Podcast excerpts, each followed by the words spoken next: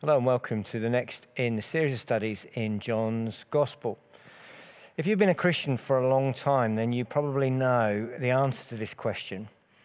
But for those of us who are new to faith, I hope we have the excitement of discovering the answer to this question. Because the problem is that when some of us have been around for a long time, we forget the real power to some of the things we already know.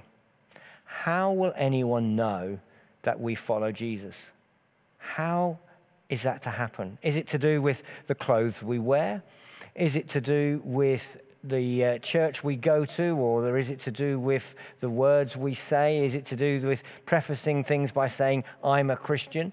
Is it a badge? Is it a cross that we wear? Is it a fish symbol on our car? Is it, how will anybody know if we're a Christian? Does that really matter? In our last study in John's Gospel, we looked a little bit, but uh, not in great detail, we looked a little bit at where in John 13, verse 20, Jesus talks about us being sent in his name. He says, Look, if anyone accepts you, they're accepting me. Now, that itself is quite a remarkable thing.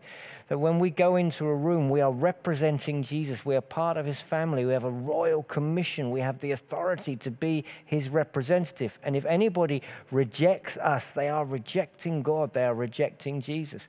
That's phenomenal. But how will people know if we are representing Jesus? How will people know that we're the representatives of Jesus? How will people know? Such an important detail because if they reject us, they're rejecting God. But how do they know that we are standing in that role as disciples of Jesus? John 13 begins with um, John telling us that Jesus is demonstrating his full love.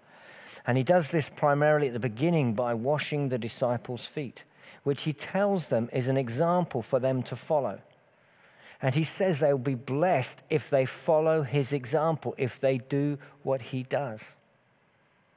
And then we read the, the uh, betrayal and the, the encounter with Judas, which we looked at in our last study. And Judas leaves to betray Jesus, something that greatly distresses Jesus. And when he's gone, Jesus said, Now is the Son of Man glorified, and God is glorified in him. And we've looked at how the cross, how the betrayal, how the reaction and way Jesus behaves in the upcoming 48 hours is the full glory of God. When we did uh, in an earlier study, strange ways to be glorified. So I'm going to pick it up in verse 33 of John 13. Jesus says, My children, I will be with you only a little longer, meaning uh, just a couple of days. You will look for me just as I told the Jews. So now I tell you, where I am going, you cannot come. We'll come back to that in the next study. Then some words that run the risk of being too familiar. They run the risk of us losing the impact of them. Jesus says, a new command. Now, before we look at the rest of the command, let's just hear the wonder uh, and, and the, the, power of this statement. And if you've been in our church over the last year, you'll know that I've said this on a number of occasions.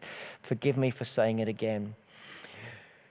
Jewish understanding was that only God gave commands. He gave them to Moses, and there are 10 of them. There are 10 commands. That is the final and full revelation of the purposes and law of God, that nobody else can give a command because only God gives them.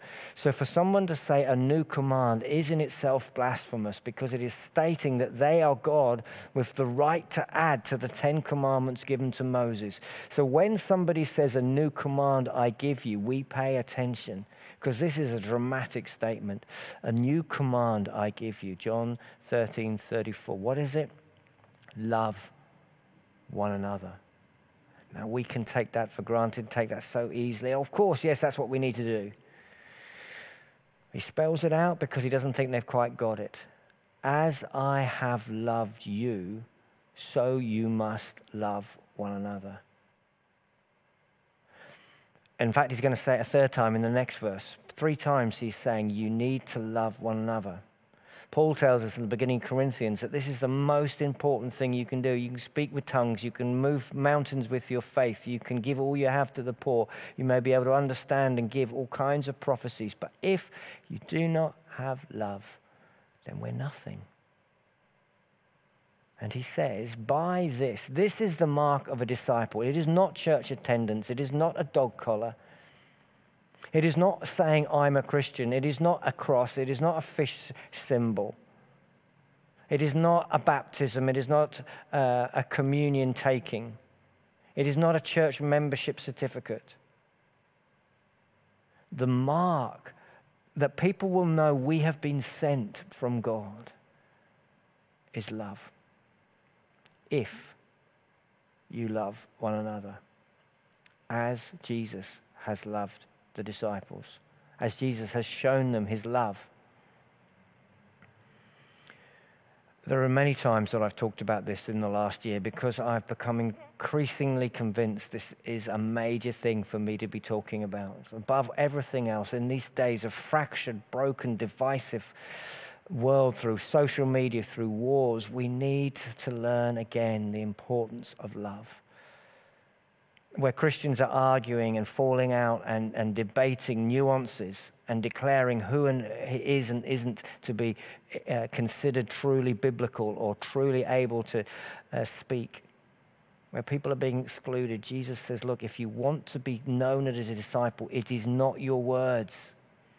It is not our words. It is the action of love.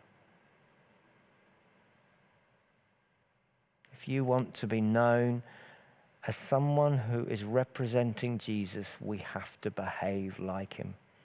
Four things to draw your attention to that you could do yourself, and you'll have heard me say, but just reminder in this little study. To love like Jesus means, in this context, the context of John, firstly to serve. That's what he'd just done. We've looked at it in the last few weeks. He takes on the action of the lowest, most humiliated slave who washes the poo off the disciples' feet and he washes their feet. If we are to be disciples of Jesus, we serve the community. We do the dirty jobs. We do the things which others do not want to do. We do the things that demean, perhaps, that make us look stupid or unworthy or unimportant, the things that people don't thank us for, the people that don't, things that don't get recognized, we serve. If we want to be a representative of Jesus, if people want to say, there goes someone who stands in the shoes of Jesus, we serve. We have to do the unth- unthanked. When nobody notices, nobody appreciates, and nobody cares. That's what it means to be a disciple. And to bring his message into a world so that people know that what we are talking about is coming from God, it has to be enacted first through this behavior. Now, I was brought up in a Christian tradition that was very skeptical of good works, of good behavior, because rightly they would say that no good behavior can ever get us to heaven. And that is absolutely true. That is why Jesus dies on the cross. No good behavior ever gets us to heaven, but it gets us listened to. And it gives us authority to speak.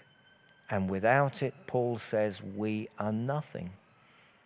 The second part of loving as Jesus loved is to transform the outcast, as he does with uh, the Samaritan woman, as he does in so many places. He, the woman caught in adultery, he goes and seeks out and welcomes the person who others do not uh, accept, either because they have done something wrong, or because they're from a different culture, or a different religion, or a different gender or because they uh, uh have a disease that makes them unclean.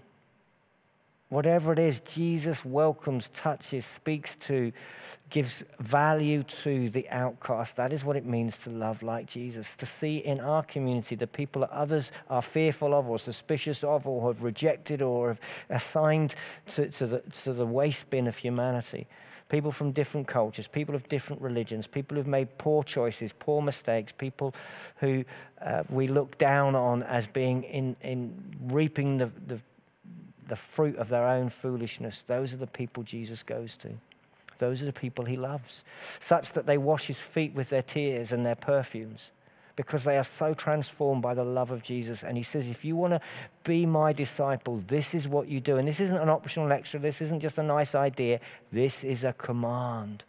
It is a command to restore the fallen, to take those who felt on the outside that God could never love them and never um, forgive them. It is to embody the grace and mercy of Jesus such that they respond to the message of Jesus and find forgiveness and love. We are to love like Jesus loved. We are to be his disciples. We are commanded to restore the fallen, not to judge them, not to reject them, not to exclude them, not to isolate them, not to condemn them, not to blame them, not to speak ill of them on, in church, in Twitter, on social media, wherever it is. It is not to label certain people as beyond forgiveness, it is to restore them. And how do we restore? Not through judgment. I mean, these are all the things we've looked at already. It, it, go back over the whole of John so far. We don't restore through judging, we restore through mercy and grace. And that's how Jesus has restored me and you. And he commands us to do it. And finally, he commands us to love as he loved, which means what he's just done with Judas what he's about to do with the soldiers and those at the foot of the cross who mock him, those who put a crown of thorns upon his head, those who whip him. We are to do as he did, we are to love our enemy. We are to turn the other cheek. We are to transform hatred by being merciful. We are to transform division by forgiving we are to seek to bless and pray for our enemies. These are all the words of Jesus. It is a command. And if we do this, then whenever, wherever we go, we are carrying the royal name of Jesus, and such that if anybody rejects us, they are rejecting Jesus. But if we have not love, we are nothing. So, our questions for reflection. One question where do we need God's help to love more like Jesus? Is it in serving and we struggle because we're not thanked or because there are things we don't want to do? Is it in the love for the outcast because there are people we don't want to be with? Is it restoring the fallen because we feel angry and we, we want to judge and we, we, we see things that are wrong and we want to condemn it?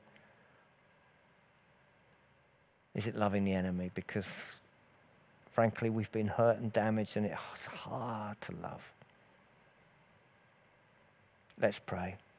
Lord, we want to be a disciple. We want to be seen and known as your ambassador, your friend, your child, your servant here on earth. We want to be your people. We ask, Holy Spirit, that you would empower us to love as you have loved us. To serve without being thanked to welcome without being fearful, to forgive without being judgmental, and to bless without seeking revenge. Lord, help us, we pray. In Jesus' name, amen.